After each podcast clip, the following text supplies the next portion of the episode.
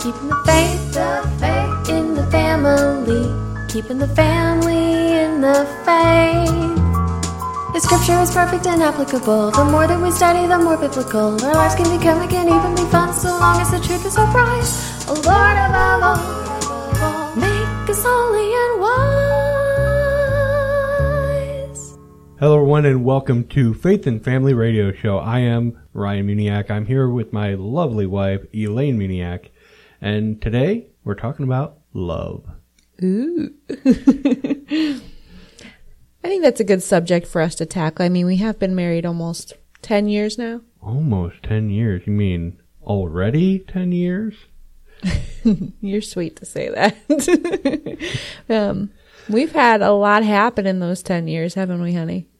I would say so. Yeah. We've had, let's see, five children in, in that time. And if you're keeping count, yes, there are only four children listed on our website. We we had a miscarriage shortly after we were married, but we still count that child because God still counts that child. Amen. Not only that, we've had two uh, conversions to Christianity in our family so far. That that is very true. Yes, we were not saved when we were married, No. and uh, short, what was it? About two years after we were married is when we both got saved. Within, I think, a week or two of of each other. Yes, God was very kind that uh, He transformed us both um, because neither one of us really had a genuine saving faith. And so give Him all the glory and praise for that. Amen. But So the reason we're kind of touching on this episode is that it's going to be airing in February. And Well, February is the month of love. exactly. So we're going to talk all about love today, all about romantic love, but most importantly, all about biblical love. Um, it's important though, before we start this episode, to kind of give a little disclaimer that um, things are going to get a little bit uh, personal at times between Ryan and myself regarding our relationship. And we're going to be talking about some very personal issues, things of a uh, adult nature. So while I don't know that it'll be an issue, I do want to recommend that if there are children in the room, that you would shut this off and listen later. I think maybe let's start with I don't know, how we met. We met through a mutual friend that we had in high school. This person brought Ryan over to my house to meet, and um, I really don't think we made much of a first impression on each other. Um, but my friend and Ryan began to uh, date, and um, so Ryan and I knew each other for a good year and a half during that time that they were dating. And then when they broke up, we began dating. And really, I wouldn't even have called it dating. We were kind of not looking for a relationship at the time, just wanting to have fun, just Friends with benefits. Just wanting to sow wild oats, I guess is another way we would put it. So anyway, God was so kind in that that he actually used our wicked lifestyle and brought us together. Mm-hmm. And we dated for about three and a half years before uh, we got engaged. And then four months later, we were married. We knew Yeah. it was time at that point. And it, it's, you know, I, I'm ashamed to say this, but the, the way that I realized I was ready to get married was we were hanging out in our apartment. Yes, we were living together outside of marriage. Uh, we, uh, again, we were not saved at this time. Mm-hmm. Um, but we were hanging out, talking, and we got on the subject of, of being parents and having children. And I told her that, you know, I think I'm ready to have kids. And she said, okay, do you want to start trying?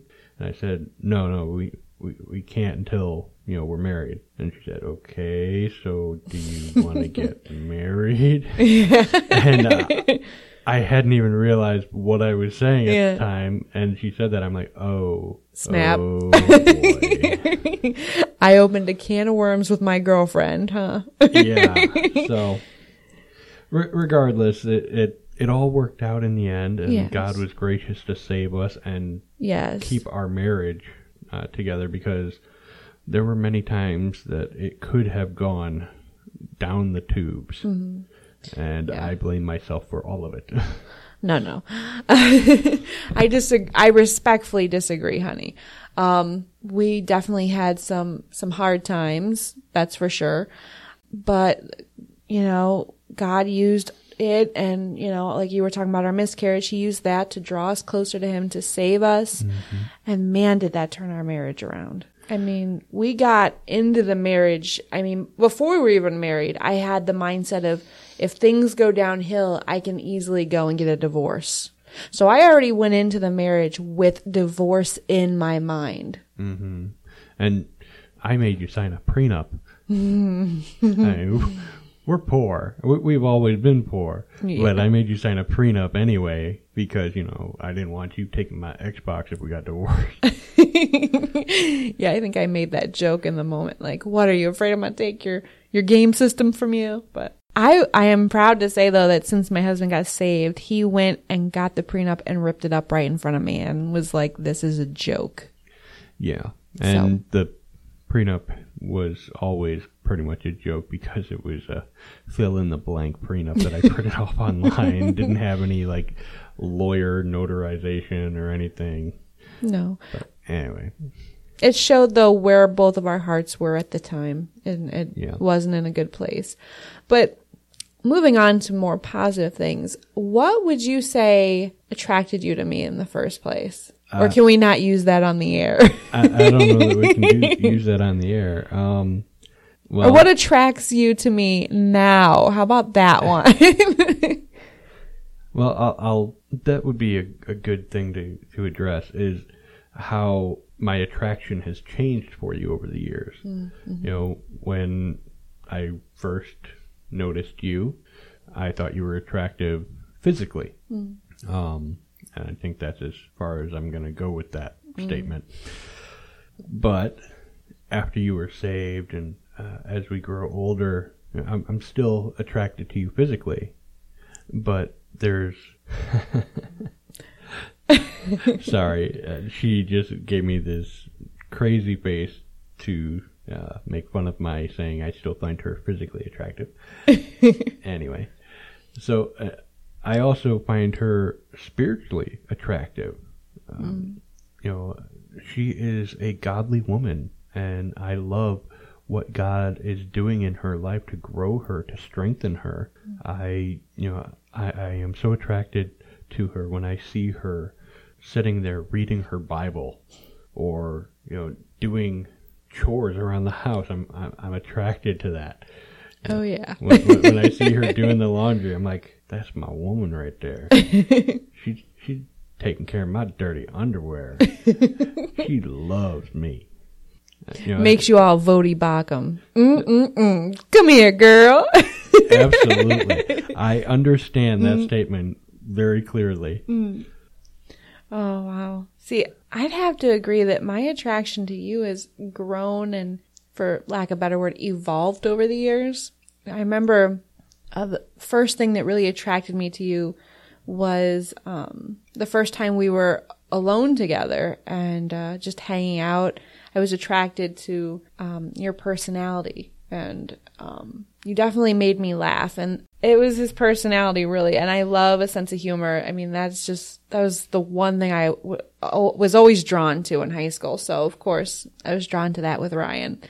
And um, once he became saved, though, and I really saw the transformation taking place, I, I just love his um, willingness to sacrifice for me and for our children. I mean, it's just so humbling. It makes me feel so unworthy as a wife when I watch this godly man living out this godly life before me. I feel like such a wretch, but it's so attractive too at the same time. it's so convicting and yet it's it's so beautiful and I'm I'm just I'm so grateful that God has done just this amazing work in my husband and I know it's a work of the Lord because the fruit continues to I mean he continues to bear good fruit and it continues to grow and blossom and it's just he's not the person that I first met and Ditto.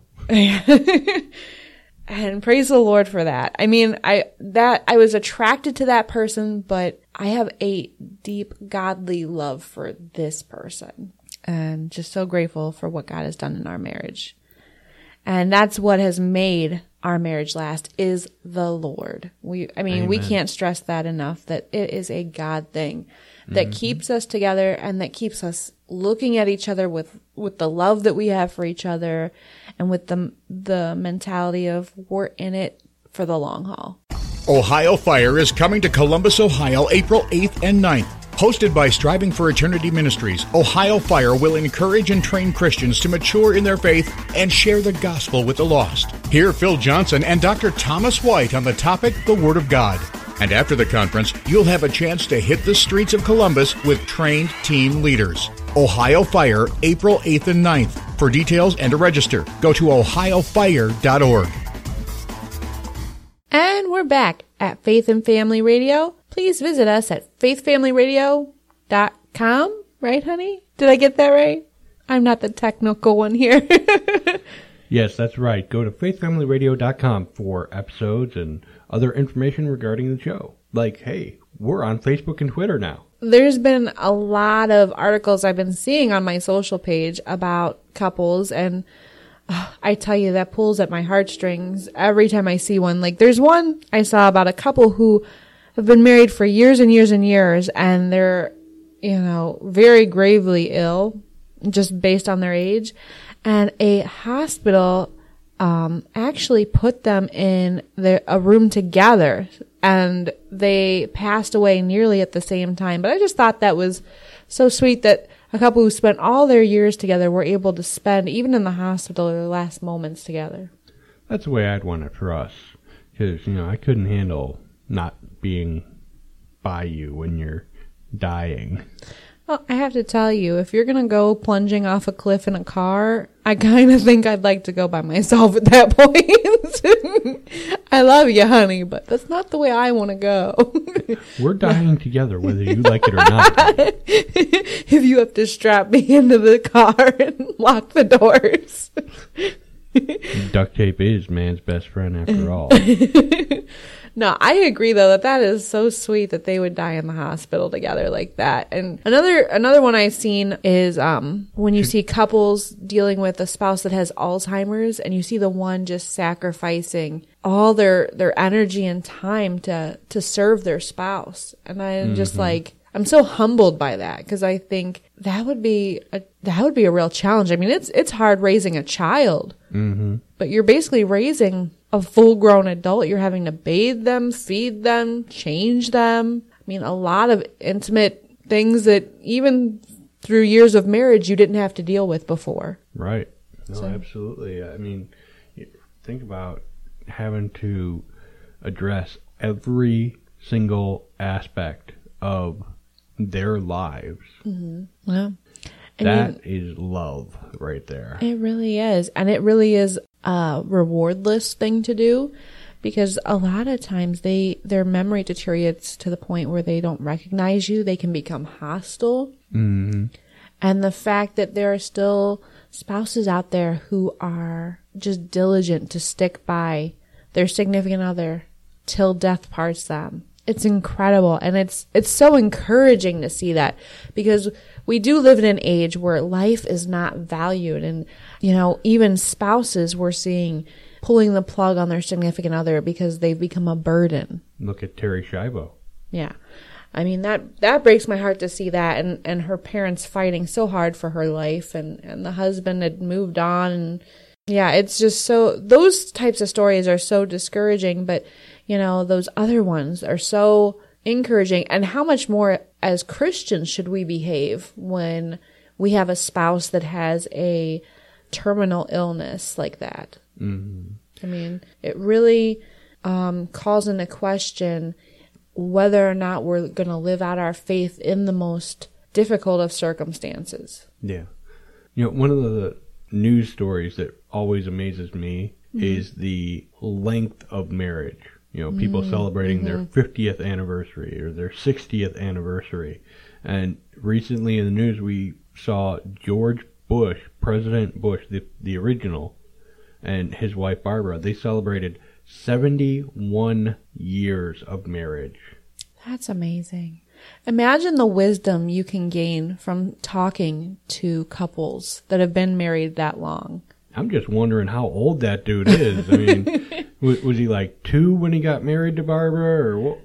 They had to have been very young. But you know, that was, you know, they were probably in a time where you did get married younger. I mean, we're living in a generation that's more like, let's wait till we've sown all our wild oats and we can't find anybody better. You know, Right. That, you're that like in your seems to be the- 30s getting married, you know, it's insane. Yeah, but that- it wasn't always that way. Of, of today's society is hold off on marriage until you absolutely can't anymore. Marriage, parenting, responsibility, Right. growing up. Yeah. hmm Trying to be kids as long as possible. Yeah. It's insane. But no, I agree. I, I love I love hearing those stories. Even like when someone tells me 25 years, I'm like, oh, wow. I'm just I'm so impressed. I'm amazed that, that we're celebrating our 10 year Yeah. anniversary this year. Yeah. You know, we're going to be renewing our vows, and I'm I'm excited for that. Another thing I noticed on social media, looking around at Google, you know, I do a lot of prep work for the show, was um I guess there's all the prep work for the show. Don't let her fool you. But I, I guess there's uh, this show called Married at First Sight. It's actually in its third season. So it's been on the show, it's been on the air for a little while now. And the whole premise is these couples get married without ever having seen each other. And by the end of the show, they have to decide whether they want to divorce or whether they want to stay together. How has that been on the air for three seasons? I'm sure that there are willing people to, uh, for the right price or for their 15 minutes of fame, willing to do something like that. That it just it amazes the, me that people want to watch something like that. Oh, I think so because I think arranged marriages um, have been prevalent in certain societies for quite a long time. So I think, and there's the whole like love at first sight mindset. So I think there's that like curiosity of can you make it work marrying someone you've never met before? Mm, okay. But No, I just look at that and I think, are these people watching the show like rooting for them to get divorced? See, I oh, I don't know if I could do that because you think network execs eh, say you're like physically a 10, okay, by the world standard. Which I am. You know that to make good television, they're going to put you with someone that's just going to be yoinks a doinks. As my kid show would coin it. I mean, it, I, it's, uh, to where it's going to create Tension. tension Yeah. because none of them are saved. So what are they looking at when they're first approaching someone who's a spouse? Is they're going to be looking at the physical. As opposed to what I was looking for when I was looking for a spouse. I was looking for a chick that knew how to cook. Yeah, I've come a long way actually from uh, chicken tenders in the oven and taco salad on the stove. That was about my expertise. You still won my heart, honey, because I didn't know how to make none of that. oh, But so back to the married at first sight thing. Do you think, honey, that it's a good idea to marry someone you've never met, like an arranged marriage? Do you think that can work? Do you think it's a good idea? yes and no. Okay. And, and let me let me explain. Mm-hmm. I don't think that arranged marriages are a good idea in the sense that you don't really see mm-hmm. the other person or talk to them or anything. Mm-hmm. Basically, you meet, you get married. I don't think that's good mm-hmm. because you you don't know the person, you know. And while I do think there's more to love and marriage than just looks and personality, you do need to have an attraction and physically and personality wise to an, the person that you're planning to spend the rest of your life with. Now, on the other side of the scope, I do like the idea of arranging marriages in the sense that you're not the only one focused on putting you and your potential spouse together. Mm-hmm. You know, I, I like the idea of other people who are non-biased third parties coming in to give that honest opinion to help you uh, make the right decision. Because how many people get clouded in judgment based on Fuzzy looks, feelings. fuzzy feelings. You know uh, we we see so many times where someone is like yeah her personality stinks but man is she hot. It's like yeah she might be hot but for how long Yeah. 10 years, 20 years, then you're stuck with the bad personality that you hate. Mm-hmm. And you ain't got the 10 anymore. Mm-hmm. You know, we, we, we're, we're such an immediate society. We, we don't, Impulsive. impulsive. Yeah, we don't think about the long term return or the long term gain. So I, I like it, but I don't like it for arranged marriages. I, I think I like courting.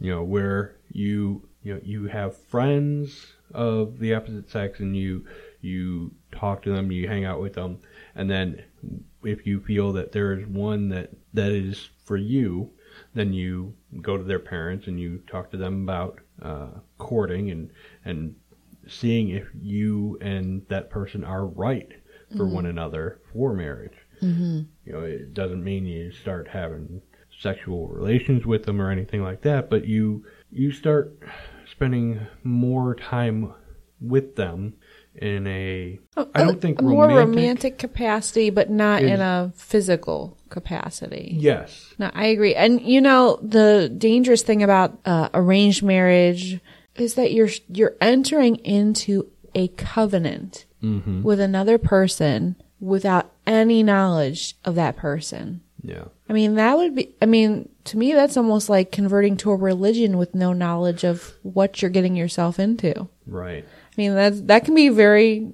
dangerous. Covenant marriage is meant to be for life too. And the, the thing I don't like about this show is it's very like, well, if it doesn't work out, we'll just get divorced. Yeah, I hate divorce because God hates divorce. Uh, one thing I will say though that I don't like is whether it's courting, arranged marriages, whatever, mm-hmm. is when other people make the choice for you. Mm-hmm. Okay, this is supposed to be your spouse. This is supposed to be your life. Mm-hmm. You need to be the final decision maker. You can receive information and insight from other people. Uh, a lot of times that's good because they see things you don't. But ultimately, they cannot make the decision for you, or they shouldn't be able to make that decision for you. No, they shouldn't force that, but at the same time, I think too many couples get sound advice from like um, a premarital counselor or their parents when they're going about things in a biblical manner, and I think they can let the fuzzy feelings get in the way. Mm-hmm. Like when they're doing premarital counseling, you know, a pastor may be trying to get them to talk about serious issues, and they're just like, "Oh, we'll figure it out," you know, or "Oh, it's not that big of a deal." It's like it may not be that big of a deal now, but try five years into marriage. It might, things might change. It might become a big deal to you. Your priorities might change. So yeah, I, I definitely think, um, marriage is not something to be flippant about. And I definitely think seeking wise elders such as your parents and a pastor is very, very good idea. Not to just go into a relationship with no sort of boundaries, no sort of accountability um, no outside input. But yeah, ultimately it's up to you. But just remember, till death, Amen. for better or worse. And on that note, we'll be back in just a little bit on Faith and Family Radio, faithfamilyradio.com. Cannibalism is okay as long as you're not actually hurting somebody. Wouldn't eating someone hurt them? I'm trying to do the best I can. There's only one way to have your sins forgiven. As born again Christians, part of our duty is to share the gospel of Jesus Christ. Whether you're a seasoned veteran or have never witnessed before, Witness Radio has something for you. Tune in next time to strengthen your faith and learn how to defend it. Go to witnesstalkradio.org. That's witnesstalkradio.org. Welcome back to Faith and Family Radio Show. This is Ryan and Elaine. I found an article on Babble.com that I thought was interesting, and it was talking about the 10 biggest issues in marriages. Number one, trying to change your spouse. It's labeled boundary issues on the website. Do you think that it's ever been an issue in our marriage? Like, do you feel like you've ever attempted that with me? And how Yes. that, how did that go? Horribly. Yeah. as, as it always goes horribly, mm-hmm. because we cannot change our spouses. It is only Christ that can change our spouses, and that's what happened with our marriage. Mm-hmm. Before we were saved, but we were married, I tried to change you. I mean, even before we were married, just dating, mm-hmm. tried to tell you to change certain things, hated different things that you did, like toilet paper, the toilet paper issue.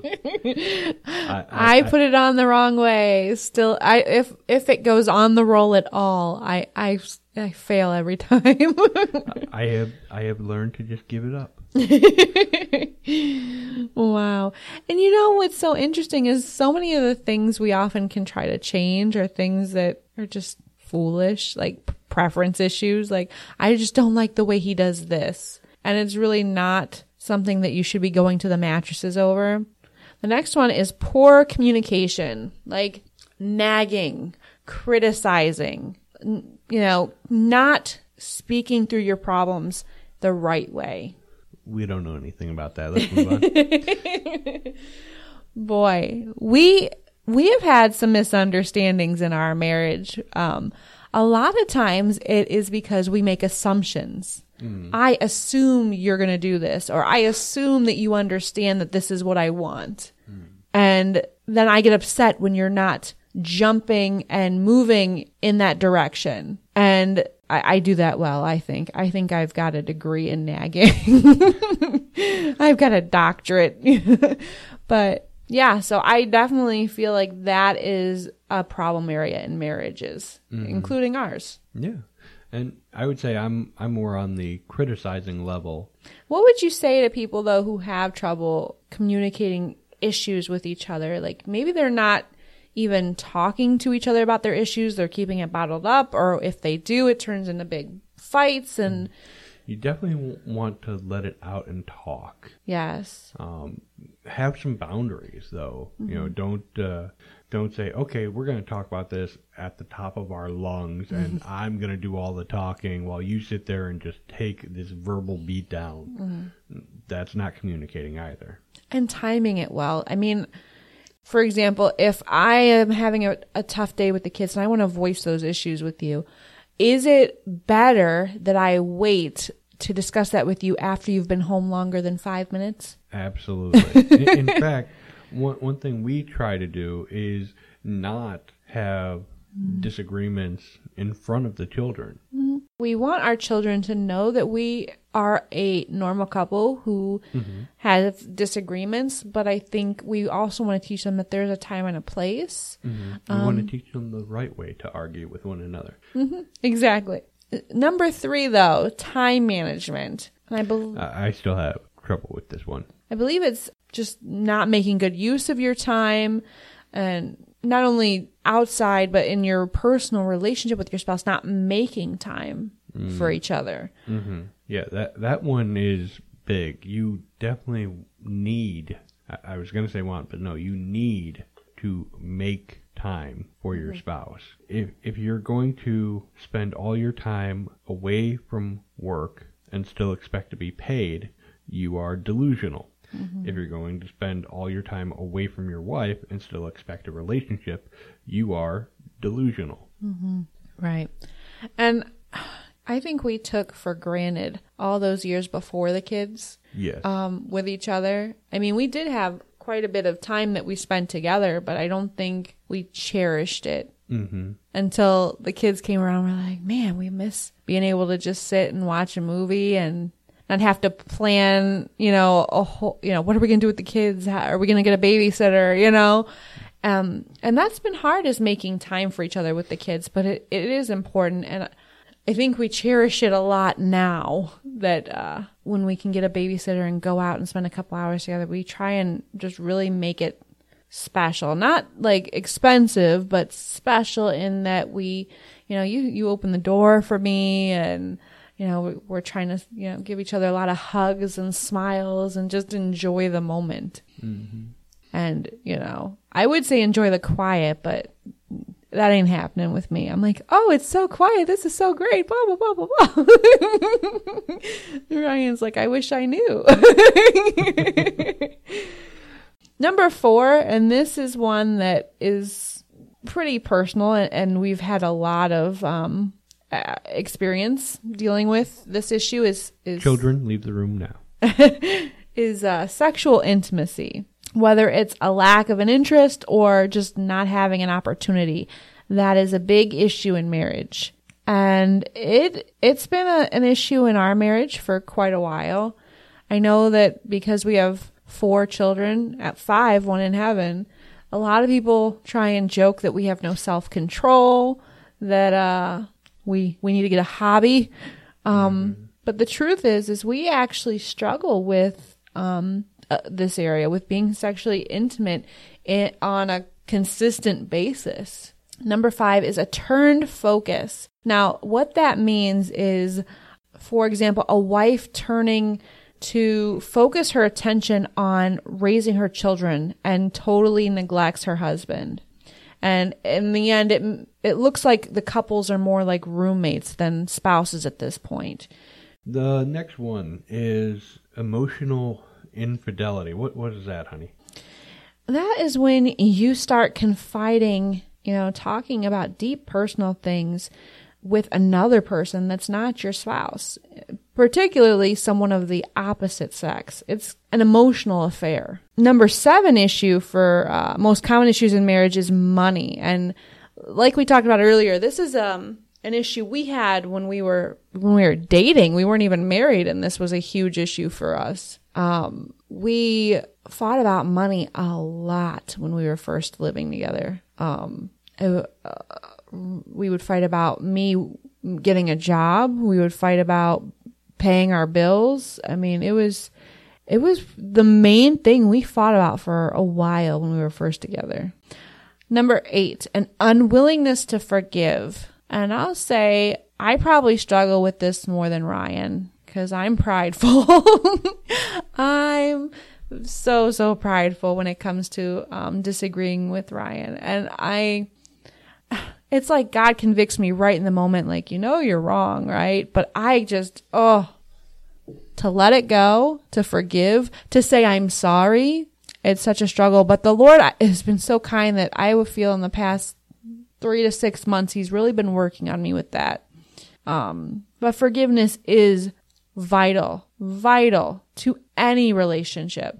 Next one is a lack of appreciation.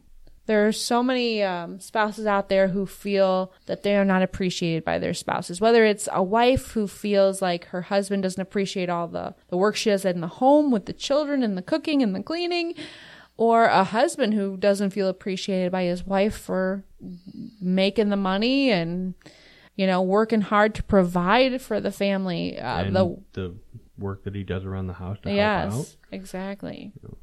and that's something that we've had issues with in the past is Mm-hmm. is the lack of appreciation and it it pops up here and there The last one, and this is more of a recent issue in marriage, is too much technology. And I agree with this one a lot. Things like texting at the dinner table, sitting side by side but being on your smartphone or on your laptop. facebooking Yeah. I think that not only is a problem in marriage, I think it, it makes all of our relationships suffer. Our, our mm-hmm. relationship with our kids, with our friends. Uh, you know, we invite people over and then we spend the whole time looking at our phones. I mean, we've kind of lost that personal, intimate contact with this rise in technology. I I can see that in our own in our own lives just you know we'll be at the dinner table together as a family and one of us will look over and the other one's on the phone you know you know facebooking and checking emails and it's like and then you know the other one will be like i'm sorry and try and put the phone away.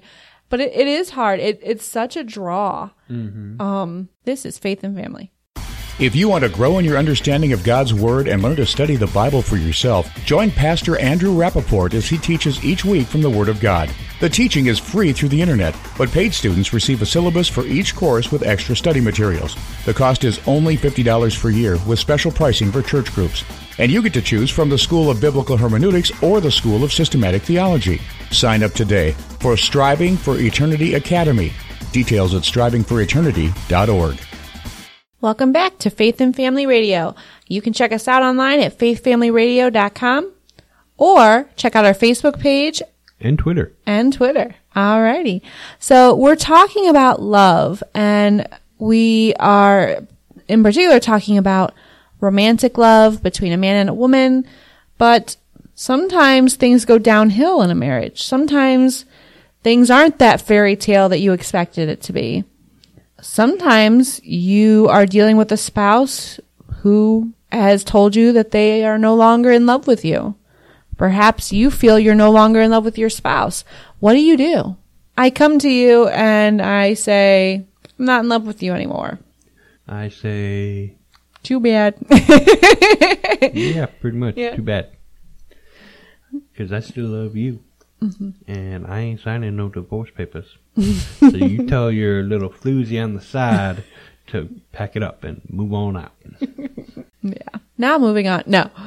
No, um if you're in a loveless marriage where you or the other person has said, you know, I'm not in love with this person anymore, I would have to question what do you mean by love? Mm-hmm. Do you mean those fuzzy feelings you first had? The, the butterflies in your stomach? The uh, passionate, lustful relationship you were introduced to with this person? Mm-hmm. A lot of times when someone says love, they really mean lust, mm-hmm. which is what we see a lot with the homosexual community. Is they say it's love, you can't stop love. Why? Why would you want to discriminate against some someone who loves another person? Mm-hmm. No. More often than not, it's not love; it's lust, mm-hmm. and it also applies to heterosexual relationships. Mm-hmm. You know, a lot of times it's not love; it's lust. Yes. And if you feel as if you have fallen out of love with your spouse, you need to, Repent. yeah, you need to dig into your Bible, see what that has to say about what love is. If you are married, that's the person you're supposed to be married to. Mm-hmm. That's right. God doesn't make mistakes. You may think you married the wrong person, but God is in complete control. He knew you were going to marry that person before you did. He even knew you were going to think you fell out of love with that person. Mm-hmm. But you know what? I would say nine times out of ten, if you've fallen out of love with someone, you're the problem, not them. Get into counseling. Absolutely. Find a biblical counselor. Don't go and find some worldly counselor who's going to make you the victim and make divorce a normal part of your life. Find, go to AC, ACBC, um, oh, what does it stand for? American, I don't remember. NANC counseling is what it, what it used to be. New, Nouthetic counseling. Yes, find good. Biblicalcounseling.com or .org. I forget which. Exactly. Yes. That is uh, going to offer you sound biblical advice and will get you thinking biblically, will get you uh, committed to a lifelong relationship with your spouse. And they won't just tell you what you want to hear. They will tell you the truth, which is what you want when you go to a counselor. Yes, you don't want to find someone who's going to say everything that you want to hear. It may sound nice and pretty, but it does not help you. It does not help your spouse. And it definitely doesn't help your children if you have any. Yeah. No. So, what about, say, your spouse has been unfaithful, honey? Okay. Well, I mean, if you're dealing with a spouse that's got uh, an addiction to pornography, I would say that's an, an issue of being unfaithful. Right, absolutely it is. But more specifically, the actual, like, Has had an physical affair. action of, Okay. of an affair. Forgive. I know that's hard. I know that um, trust has been broken. It'll definitely take a while to rebuild that trust. Yes. A long while. I do not encourage if you have a spouse that is unrepentant and is going out and getting with one person after another person after another. I think it's okay to separate yes. Until you're reconciled. I'm not saying stay with a person who's going to give you a disease, but We're also not saying get divorced. No, I'm saying that this is an opportunity for you to show unconditional love to your spouse. Mm-hmm. And what better way to show that and to show how amazing God's forgiveness is with salvation than to mirror it in one of the most tragic of circumstances that can happen for a couple. And it is tragic. I mean, this is a, a, a situation where um, Look at Ace- Josh and Anna Duggar recently. where where a spouse has taken their eyes off of Christ, off of their their the person that they have committed to be faithful to, and is satisfying their flesh. Speaking of Josh and Anna Duggar, it is so wonderful to see how Anna has responded. I'm mm-hmm. sure she is dying inside. I'm sure she is so heartbroken, so hurting. Mm-hmm. But I think it is wonderful, a wonderful testimony of what God has done in her heart mm-hmm. uh, to see her response, her reaction to Yes. Josh's infidelity. You know, not leaving him, staying with him. Crying out to God. Crying out I, I mean, I I heard her talking and just how she described it, saying, "God, what do I do?" Rather than just relying on what her emotions were telling her, because your emotions are not definitive in what the best solution is. They will often lead you astray even. But the fact that she cried out to God for help, that to help her make the right decision that would be most pleasing and most God honoring is just amazing. I have such such respect and admiration for the way she handled the whole situation. And I can only imagine what that speaks to her husband. Yes. You you mentioned heaping coals on on your spouse. Oh I'm yeah. sure that's the way he is feeling, seeing her reaction. Mm-hmm. And hopefully he will be repentant, Mm-hmm. turn away from his sinfulness, and turn to Christ. and hopefully he will see how much that woman loves him Yeah. because that's that's amazing. So, yeah, I would I would just recommend to pray get get to a counselor again. Obviously, there's issues in your marriage if someone has um, fallen into sin. To that extent, Yes, it, it doesn't start at that point. no, It, it's you. It's a slippery slope. Mm-hmm. There, there is a downgrade, a, a downfall. Mm-hmm. yeah, um, usually starts with pornography, which that's what happened with Josh Duggar. He got addicted to mm-hmm. pornography and just spiraled downhill. I think pornography poisons so many marriages, and in particular Christian marriages. Yes. Um, and it's so prevalent. Like it used to be where you would have to go to a store and it was, you know, you it'd be very discreet. You, it would be in a bag behind the counter. You'd have to, you know, go up and order it. Now, I mean, it's you're in the privacy of your home. No one knows. Yeah, it's freely accessible. Mm-hmm. They even have built into your web browser incognito tabs. The world is setting you up to fail. Well, the world's teaching that there's nothing wrong with looking as long as you don't touch. And it's such an ignorant mindset of, I'm only going to look. It's like when you, when, you know, you're hungry and you're like, I'm only going into the grocery store to look, or I, I, I have no money, but I'm only going to go look at that shoe store. Like, Right. you're, you're setting yourself up for trouble. Mm-hmm. Walk away. Don't even, don't even tread around sin. Yeah. Another thing you can think about is, you know, the person you're looking at. Say you're a male and you're looking at females. You're looking at someone's daughter. Mm-hmm. Imagine how you would feel if someone were looking that way at your daughter. Mm. I know that's a thought that comes into my mind when I'm tempted. Mm-hmm. Is To see would- the person as a person. Yes. Would I want someone looking at my daughter the way I'm tempted to look at this girl? Mm-hmm. Yes. You know, another thing is get focused back on God. Do whatever you mm-hmm. can to get your eyes back to Christ. Mm-hmm. Remember what He did on that cross. Are you really willing to crucify Him again for five minutes of pseudo pleasure? I mean, really, it's five seconds. I would say mostly whether it's pornography or being unfaithful, confess. Yes, and Cons- forsake. to confess to your spouse. Tell your spouse, guys, it may be so hard for us as your wives to hear this, but the longer you keep it a secret, the worse it gets. Yes, I, I can testify to that because immediately my my thoughts are, don't tell Elaine, it'll hurt her. Just keep it yourself and and move on. Don't let it happen again. Mm. But it snowballs. Mm. Telling your wife, bringing her into the situation, that helps to stop the situation. Mm-hmm. Tell her when you're just tempted mm-hmm. before you slipped into sin. Tell her when you've just felt the temptation. Mm-hmm. And you know, ask her to pray for you right then and there.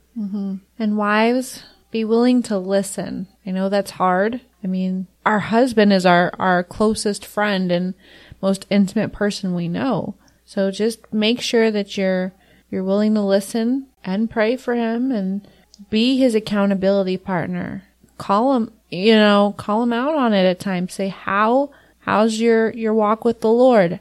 Have you been tempted? Ask him if he's been tempted. Mm-hmm. Give him that opportunity to come clean and put up safeguards. Make sure that you know each other's passwords, like we were talking about earlier.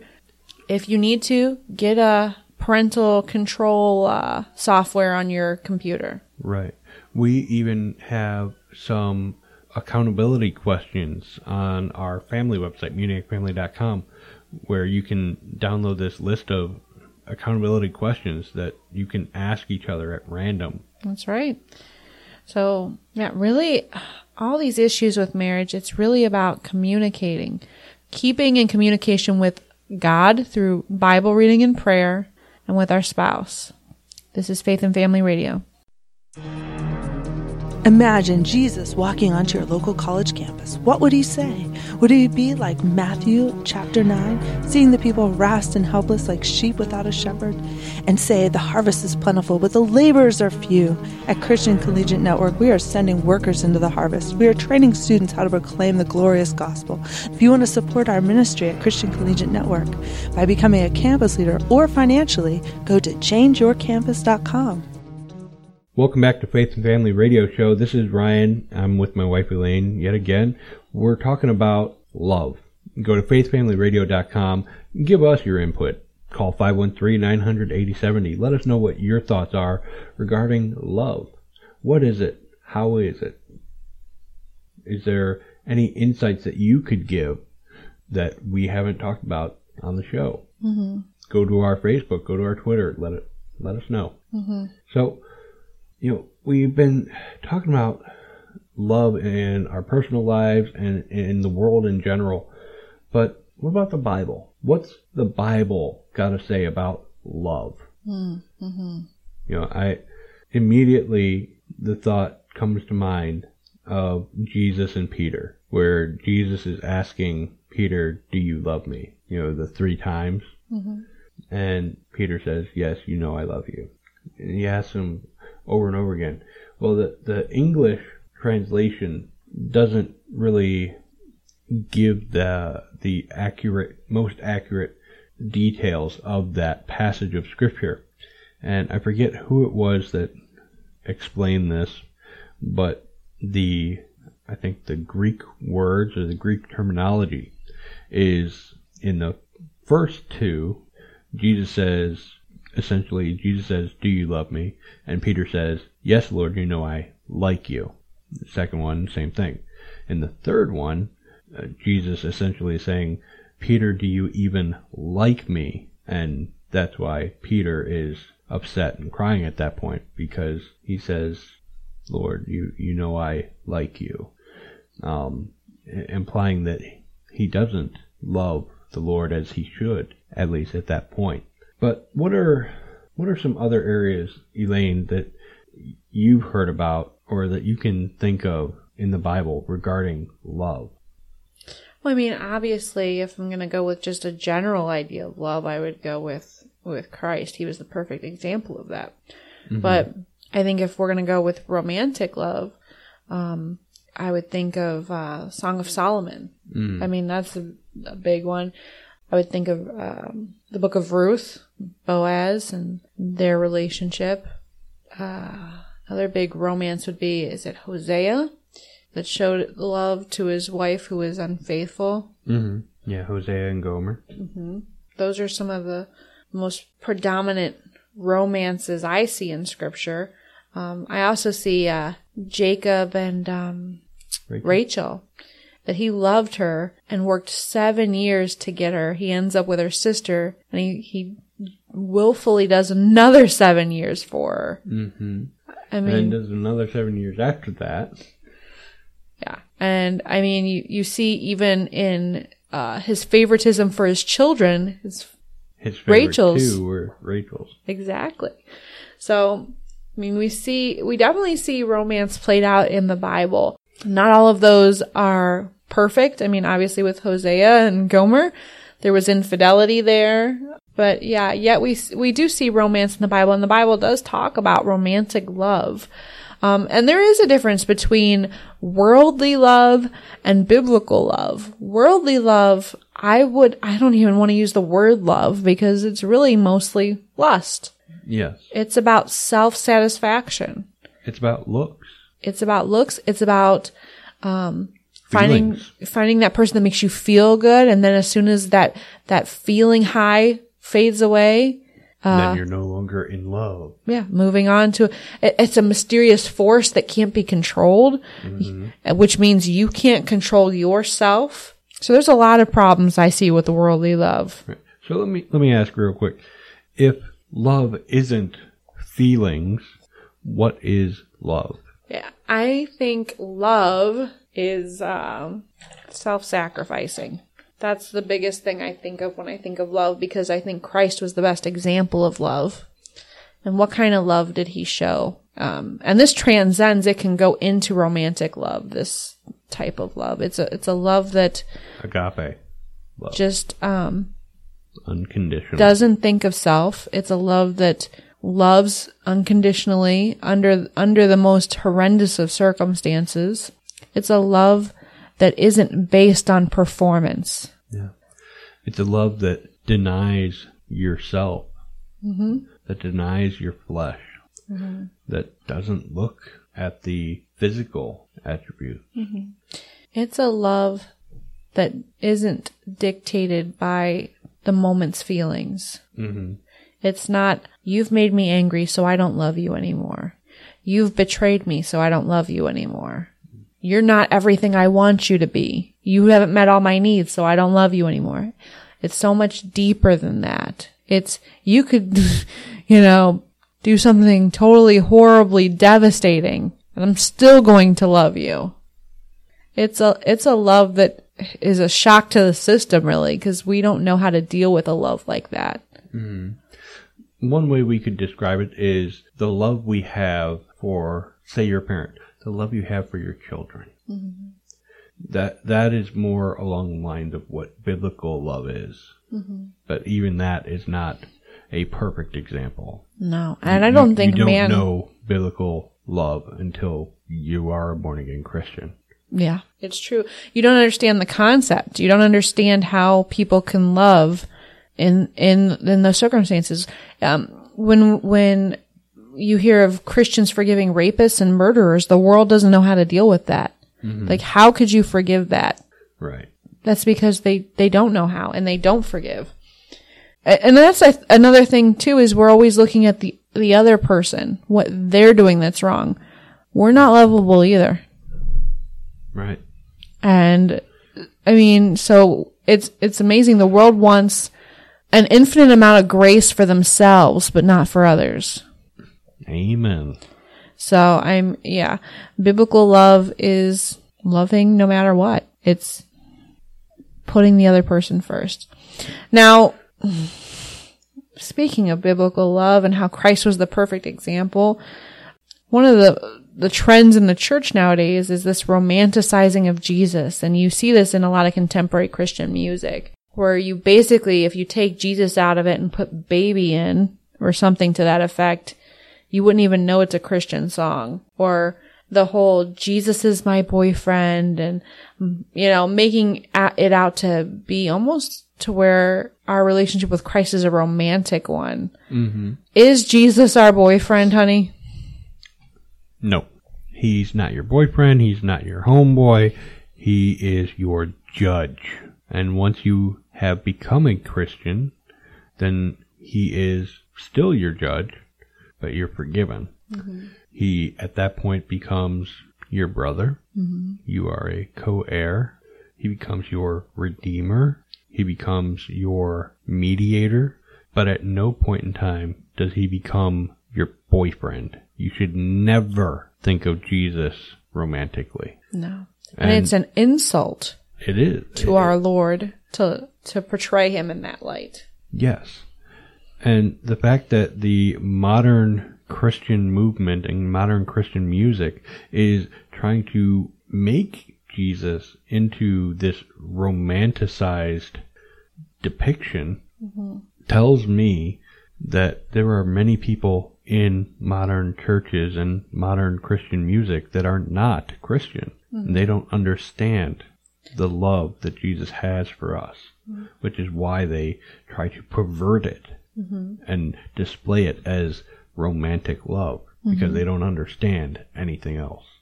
And, you know, they try and say because we are the bride and he is the bridegroom, you know, passages like that they will try and manipulate to, um, portray it in that light. And it really is just bad biblical interpretation.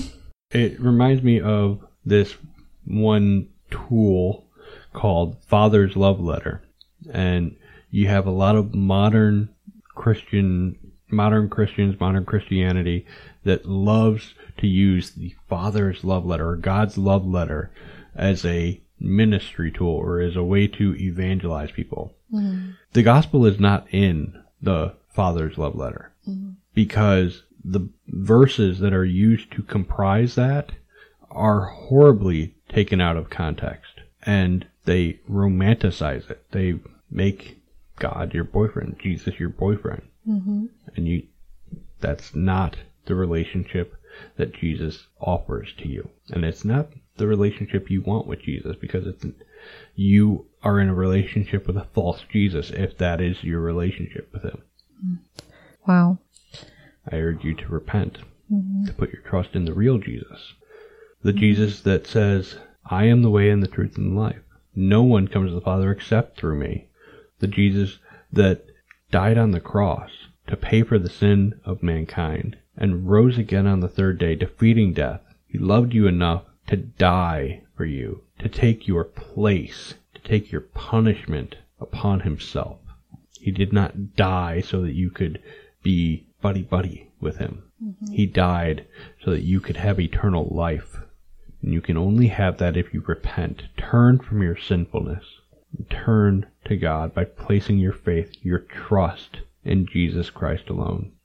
Don't put your trust in boyfriend Jesus. Boyfriend Jesus isn't real. The holy, righteous Son of God who was God in the flesh, that is the Jesus you need to trust in. Accept no substitute. We'll be back with more on Faith and Family Radio.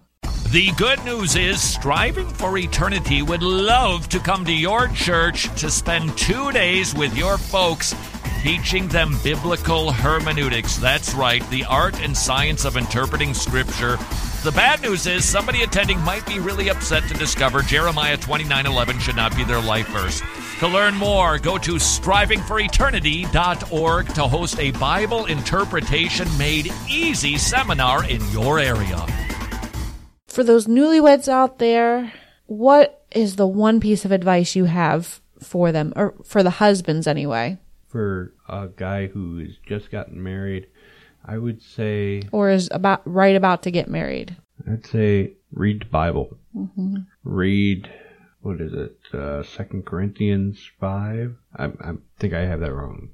Uh, read uh, read the Bible where it talks about the role of a husband and how you are to love your wife and do so much to sacrifice for your wife as Jesus sacrificed for you. Mm-hmm. Honey, what advice would you have for the ladies? Put God first, not your husband. God has to be first. Seek Him every day, prayer and Bible reading. Submit. Submit, ladies. If He's not asking you to sin, submit. And I would just add a little disclaimer to that. Putting God first does not mean putting ministry above your spouse or above your children. Right? So thanks for listening to another episode of Faith and Family Radio. I'm Ryan. I'm Elaine. May God bless you. and We'll see you next time.